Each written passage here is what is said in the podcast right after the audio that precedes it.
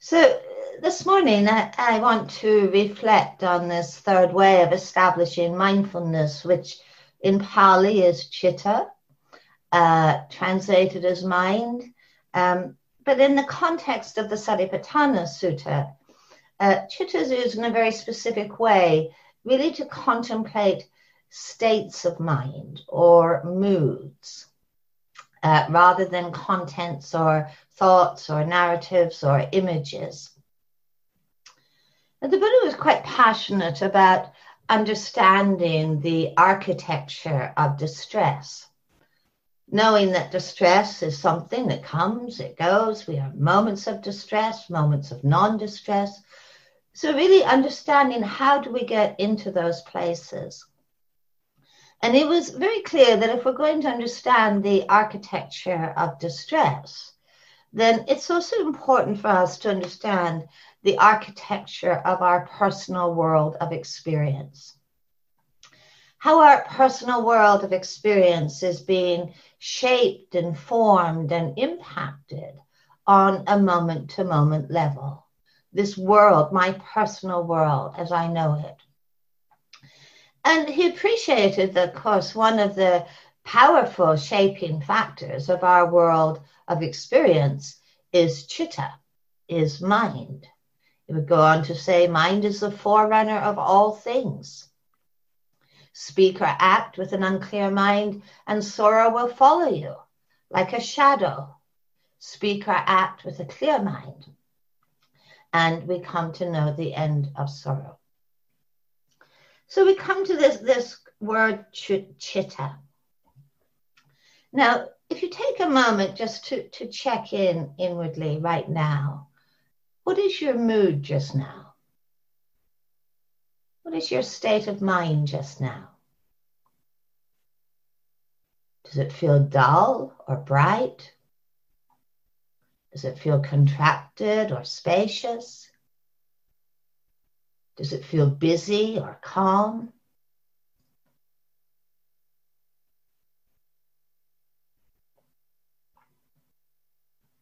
It's a sense of, of knowing that, of noticing what the mood of the moment is.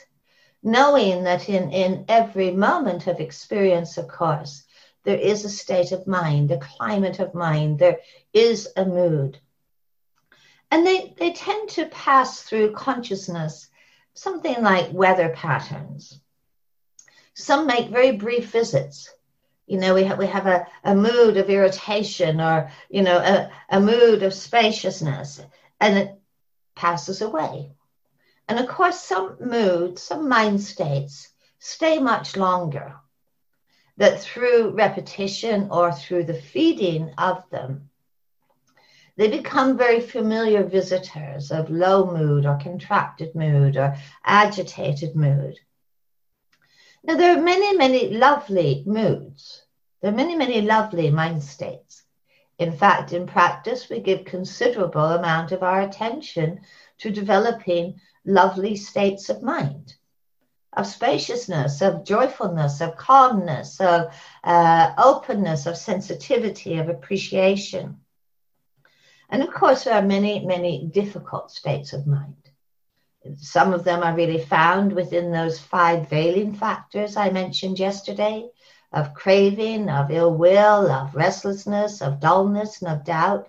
It's interesting that those five veiling factors really span or bridge both the third and the fourth ways of establishing mindfulness. We can experience them as moods. And in the fourth way of establishing mindfulness, we see that when a mood is frequently repeated, it actually becomes a pattern. It becomes a psychological habit. Hmm? So it, these five veiling factors, you know, they are not the only difficult moods we experience. Anxiety, fear, depression, you know, many, many of the difficult moods that we experience, you know, have, have often been with us for a long time. They have a, a long history. Now, whether lovely or unlovely, of course, the shape of our mind really does have a profound effect in shaping our world. You know, if my eyes are tired or if my mood feels tired, the world looks tired. You know, if my mind feels anxious, worried, the world of experience that I live in is one where I perceive threat, invasion, irritation. Um, if my mind is, is spacious, I see the world in an entirely different way. So our moods are something akin to the sort of lens through which we see both inwardly and outwardly. And of course, shaping our speech, our thoughts, our choices, our actions, our sense of possibility or our sense of impossibility. Much of this, if we trace it back, comes back to the mood of the moment. Very often, if a mood of the moment has become a pattern, a, a, an emotional pattern or a psychological pattern, it also becomes a self definition. You know, I'm a very anxious person. You know, I'm a very irritable person. You know, I'm a very agitated person. We start to describe ourselves by the mood of the moment.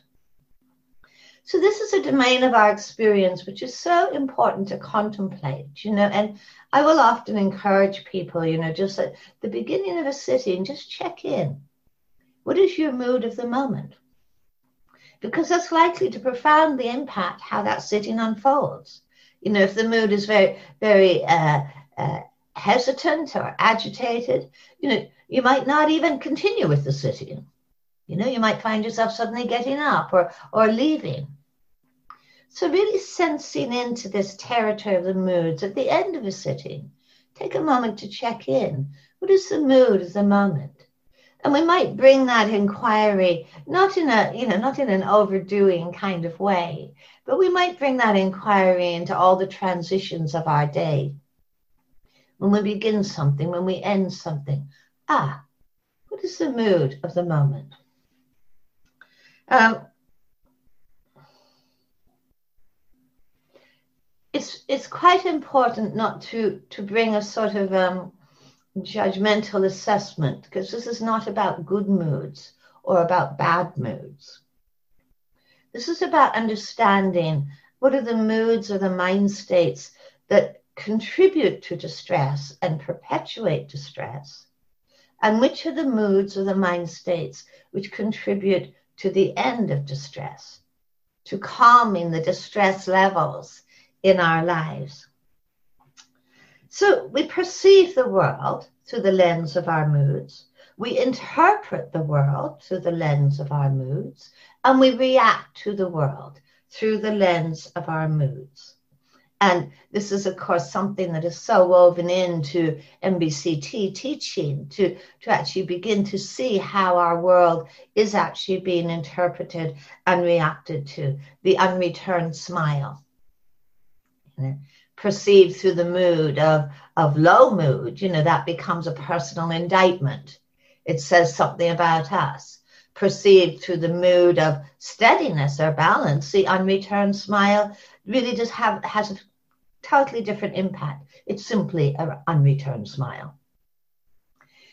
One of the refrains that you come across in the Satipatthana over and over again is to know as it is, to know the body as the body, to know feeling tone as feeling tone, to know a mood as a mood. That simple, to know it as it is. Now, it's really helpful, I think, to begin to see how different mind states impact upon narrative production. You will probably notice when there's a difficult mind state, a worried mind state, or an angry mind state, the proliferation of thought is in overdrive. We're trying to explain the mood, we're trying to explain our world, we're getting busy with how to fix things. So the proliferation of thought tends to go up in volume according to how difficult or easeful the mood is. When the mood is, you know, when you have a mood that's particularly spacious or calm, you know, you don't sit there speculating, why am I calm? You know, why am I spacious? You know, where did this come from? I shouldn't be feeling spacious. You know, I'm not a calm person. You just don't get that level of narrative, do you? But the difficult moods are far more productive in the amount of stories and thoughts that they produce. And of course, the thoughts that are produced take on the flavor of the mood you know, if you find your, the mood is, is one of, of aversion or contractedness, you know, you don't have a lot of thoughts of generosity in that, do you? Or kindness. So the thoughts are taking on the flavor of the mood. And they tend to, of course, feed back into the mood. I remember teaching years ago at Gaia House, and someone spoke to me about how they'd spent their morning kind of uh, totally busy, you know, prowling around the house, you know, reading the, the the tea packets, you know, and you know, reading every notice on the notice board, and you know, very busy with you know, checking out other people's walking styles, and and at the at the end, they told me they found themselves reading the instructions on the fire extinguisher. Now you are really desperate on retreat when you find yourself reading the instructions on the fire extinguisher and the first instruction on the fire extinguisher, apparently this is quite universal, it says, aim the nozzle at the base of the fire. And, and, and she said to me, this was such a sort of wake up moment. Aim the nozzle at the base of the fire. Instead of trying to sort of control the busyness or, you know, beat the thought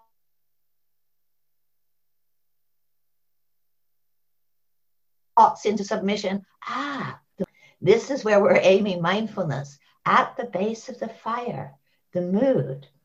It's helpful to notice this. You know, because our the thoughts and our moods are, are just terribly convincing, aren't they? Have you ever tried to talk somebody out of anxiety? It doesn't work, does it? Have you ever tried to talk somebody out of aversion? Oh, you know, life is really not that bad. You know, there's lots of lovely things. No, there isn't. You know, everything is miserable. Everyone is miserable. You cannot talk yourself out of a mood. Um, it is a question of, of coming, settling down, you know, because that convincing nature, of course, really dictates our thoughts and our reactions. It, the, there's a wonderful quote. It says, Most people believe their mind is something akin to a mirror, more or less accurately reflecting the world as it is not understanding that the mind is the principal architect of that world. So we learn to actually develop this way of, of noticing, being mindful of the moods of the moment. Now, what we see is we, we get these closed feedback loops, don't we? That a mood will produce a lot of thinking, a lot of proliferation, a lot of narrative that proliferation will turn backwards to feed and to strengthen that mood. And as the mood or the mind state strengthens, of course, the narrative generation is fueled and becomes uh, stronger. And these are these kind of loops that probably we've all found ourselves in at times. I'm sure with your clients, your patients, you find, find people locked into these closed feedback loops of moods generating thought.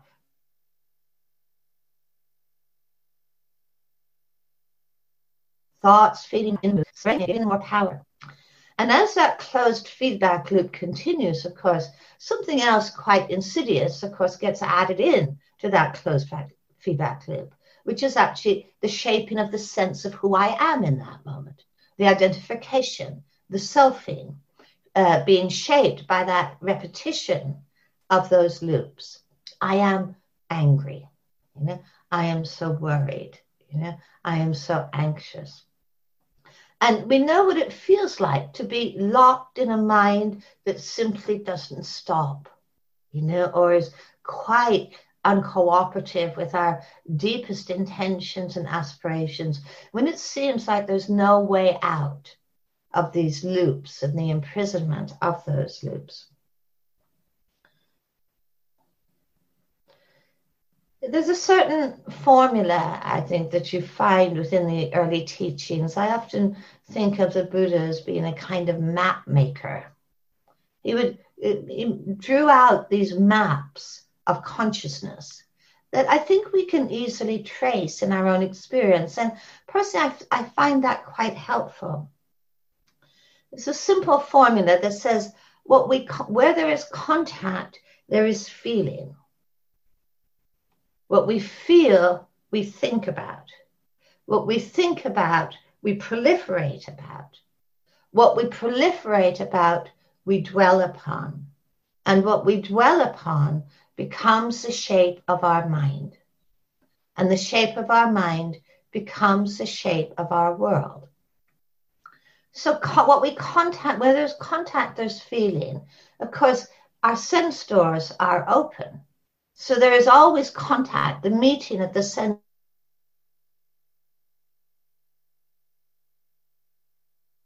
door with the sensory impression sound. The tongue meets a taste. And of course, the mind, as a sense has these sensory impressions of thoughts or images or memories. Again, as Chris was speaking about yesterday, all of that has a feeling tone of being pleasant or unpleasant or neither. What we feel, we think about. You know, what is this? What's going on here? You know, how do I know this? What do I think about this sight or this sound? Or what is this thought? What we think about, we proliferate about. The thoughts begin to, to really flower and grow. And what we think about, we dwell upon. This is this is a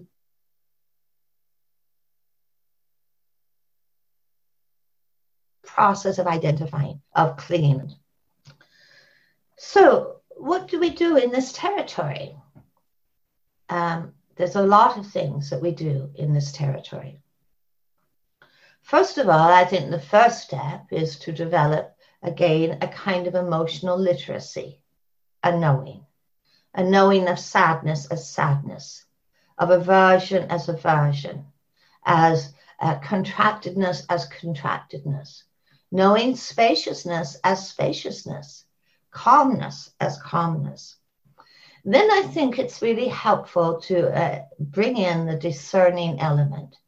And I know it, it's it's so important, I think, in this to, to really notice the difference between what is judgment and what is discernment.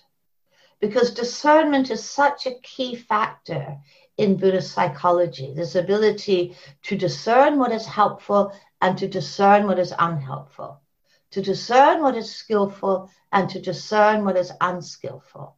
Discernment in, in Buddhist psychology is the bridge between mindfulness and response, between mindfulness and the kind of effort that we bring into the moment.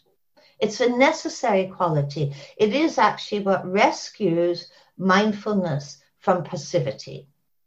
It's what rescues mindfulness from being a mode of just watching or just observing or just paying attention. This discerning quality is so, so deeply important because that is, that is how we know what do we cultivate and what do we not cultivate. What do we feed and what do we fast? What do we develop and what do we not develop? it actually allows this level of engagement with our inner world of experience that actually sets us on a path, a path that has, it does indeed have a sense of direction. It's not about, uh, you know, just staying still and watching forever. You know, we could do a lot of observing without necessarily that being a transformative process. We could just become good observers. Mm-hmm. So discerning what is helpful and what is unhelpful. We learn to pick up the clues of moods, learn to pick up the clues of mind states. The clues might be in the body. You know, if you sit and you suddenly find your, your shoulders are up around your ears, or your, your, belly is contracting, or you find yourself suddenly agitated in the body or moving, or it, you know, it's a clue what is the mind state just now? The clues might be in the in the sort of continuity of certain emotional themes in our thinking. You know, if I find myself, you know, thinking in streams of aversion or streams of wanting or streams of worry, you know, ah, there's a clue in that. What is the mind state underneath it? The clues are sometimes very behavioral. You know, when we find ourselves repeating behaviors that are unhelpful, you know, there's a clue that there is a mind state there. Then we actually begin to question what is sustaining the mind state. There, there is no mood, there's no mind state that has an independent self existence. Mind states rely for, for to be sustained, they actually need to be fed. Now, what is the best way of feeding a difficult mind state?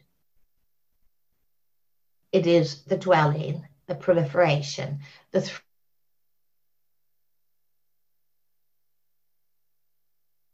throwing the logs on the fire, just as mind states, by how we feed them. If particularly difficult mind states, if they are not fed in an unhelpful way, they will be like a weather pattern that arises and that passes and that moves through. We also learn to feed helpful mind states. You know, it, it's certainly to come out of any idea that all mind states are difficult. We're learning to feed helpful mind states. You know, if there's a state of mind, a mood of spaciousness, it's really helpful to explore that. Ah, how do I know this in the body? How do I know this in consciousness? Ah, what's the taste of this? You know, so you're actually developing and cultivating through giving attention to the moods that are helpful. As we explore these foundations or these ways of establishing mindfulness, it's so important to, to keep acknowledging that these are always interactive processes. You know, moods register in the body. Sometimes what is happening in the body generates a mood. Feeling tones, the pleasant and the unpleasant, are always happening. And they're often the sparks of pleasantness or unpleasantness that is the beginning of a mood taking shape, a mind state taking shape. These are always present in our experience. You know, a mood will actually generate Vedana, won't it? You know, if there's a mood of, uh, of aversion, it will see, it will generate feeling tones of unpleasantness which in turn can impact upon the body. So it's beginning to probe into this world of experience to, to see how it is being shaped, to allow the moods truly to be like weather patterns that arise and that pass and that move through, that we learn what it's really helpful to cultivate and actually what it is not helpful to cultivate. And this truly is a, a, practice for our lives. This is not just a practice for our cushion, because our moods and our mind states are certainly not limited to what happens on our, in our sitting posture or our walking practice. It's really to begin to, to begin to have some familiarity and some knowing with this world of our moods and what we consent to, what we give authority to, and what we don't consent to you know, and this is something I think that Chris and I will will pick up in the talk this evening. This this capacity to be a wise gatekeeper. This real capacity to be a wise gatekeeper of our own hearts and our own minds. To know what it is helpful to welcome and what it's not so helpful to welcome. And not inviting a mood in doesn't mean to judge it or to suppress it or to deny it. It's actually simply knowing this is not helpful to feed. This is not helpful to feed.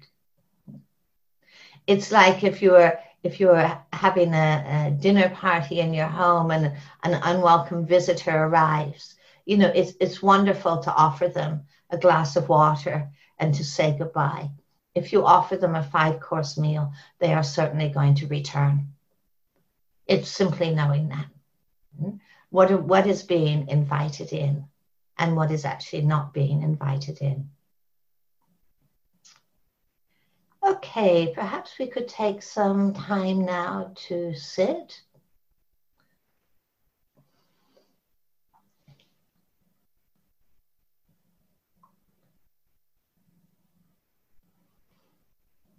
Establishing a posture of softness and alertness. A posture of an embodied intentionality. the intention to be present, the intention to be awake, the intention of kindness, of listening inwardly.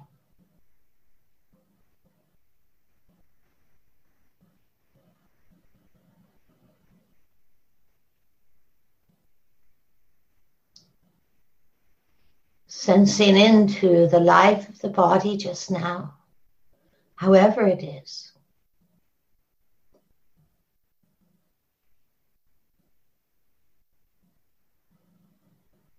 The spectrum of sensations, the fluidity of the body.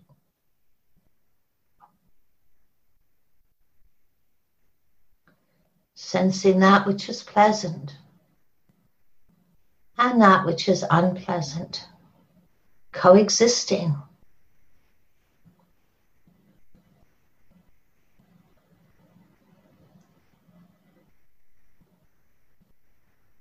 Allowing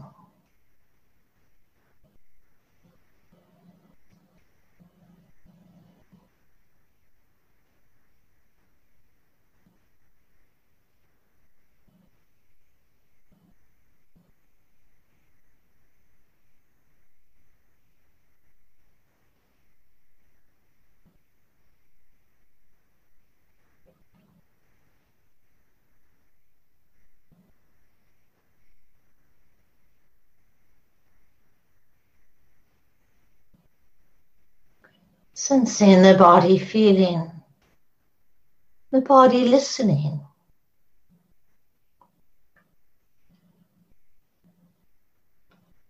Whatever sounds are present.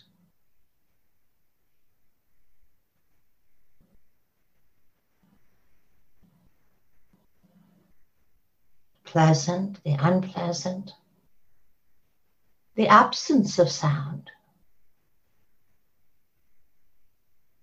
Quietude.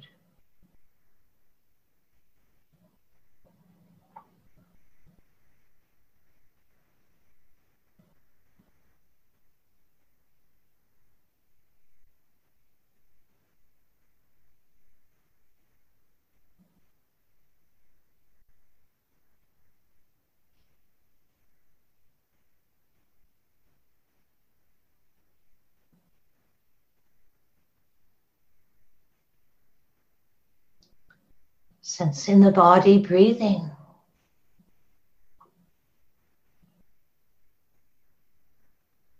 Noticing whether the breath is shallow or deep. How your belly, how your chest responds to each in breath, each out breath.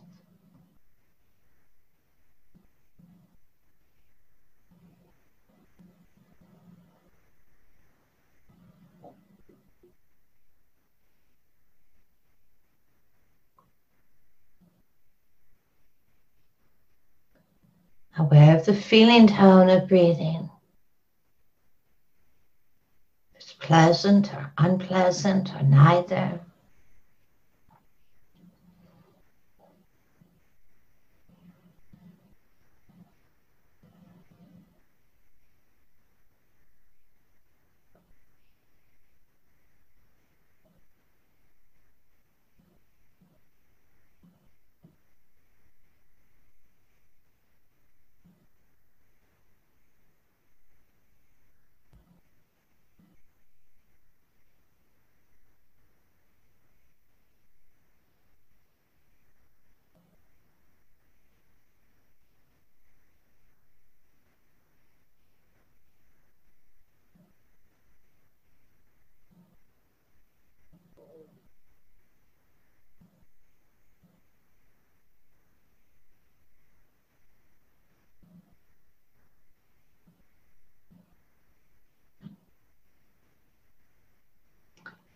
Turning your attention to the mind of the moment, the process of minding.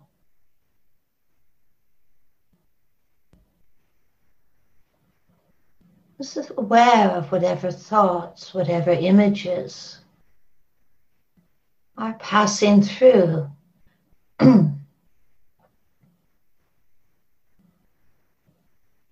Sensing them arising and passing, not holding anywhere.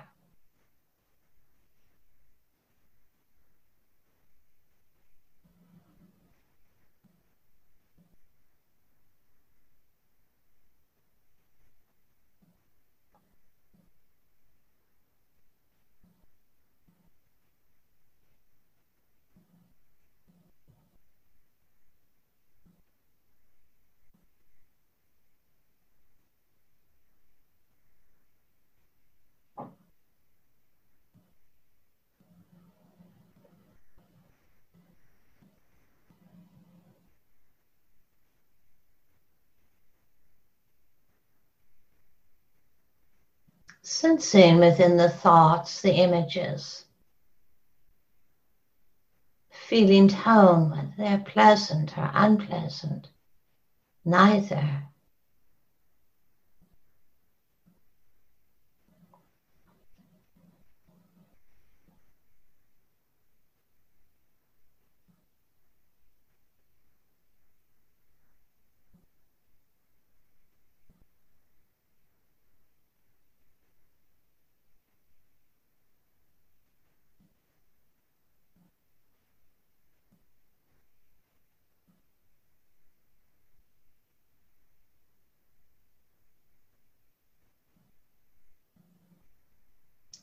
Sensing into the mood of the moment, the climate of mind, the state of mind.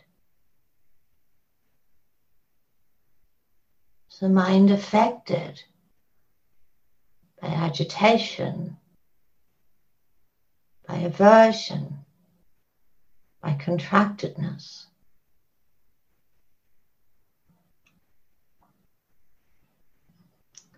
Is the mind affected by calm,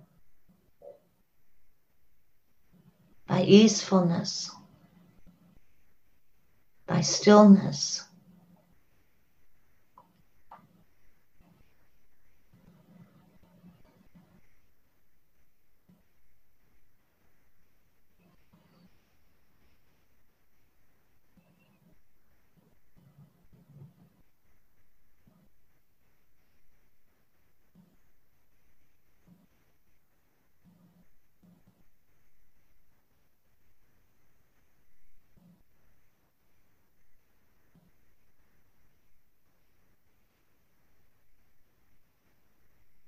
Sensing whether the mood of the moment is impacting upon the body, is shaping the thoughts.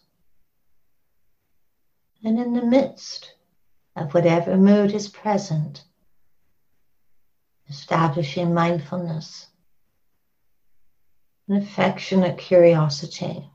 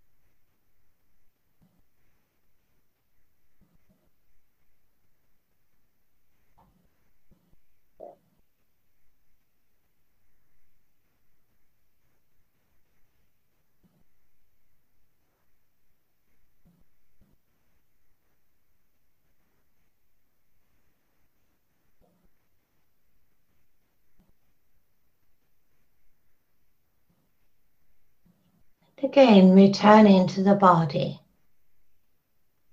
However, the body is just now. cultivating that sense of groundedness, of earthing.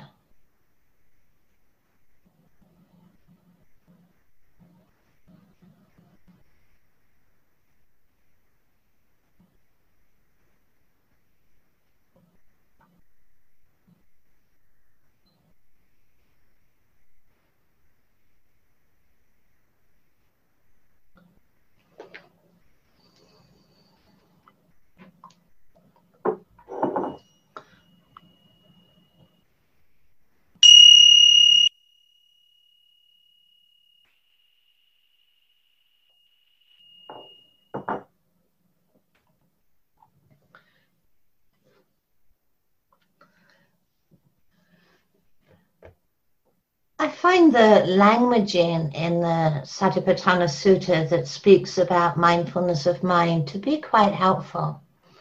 Because in it, the Buddha really uh, is presenting mind not as a thing, but as a process. An ongoing process that is being shaped, that is taking different forms moment to moment. And the language in the discourse is very specific. It says, noticing the mind that is affected by calm, noticing the mind that is affected by ill will, aware of the mind that is affected by spaciousness, aware of the mind that is affected by contractedness. So it's really putting us into this process mode of something being shaped. A process is being shaped moment to moment.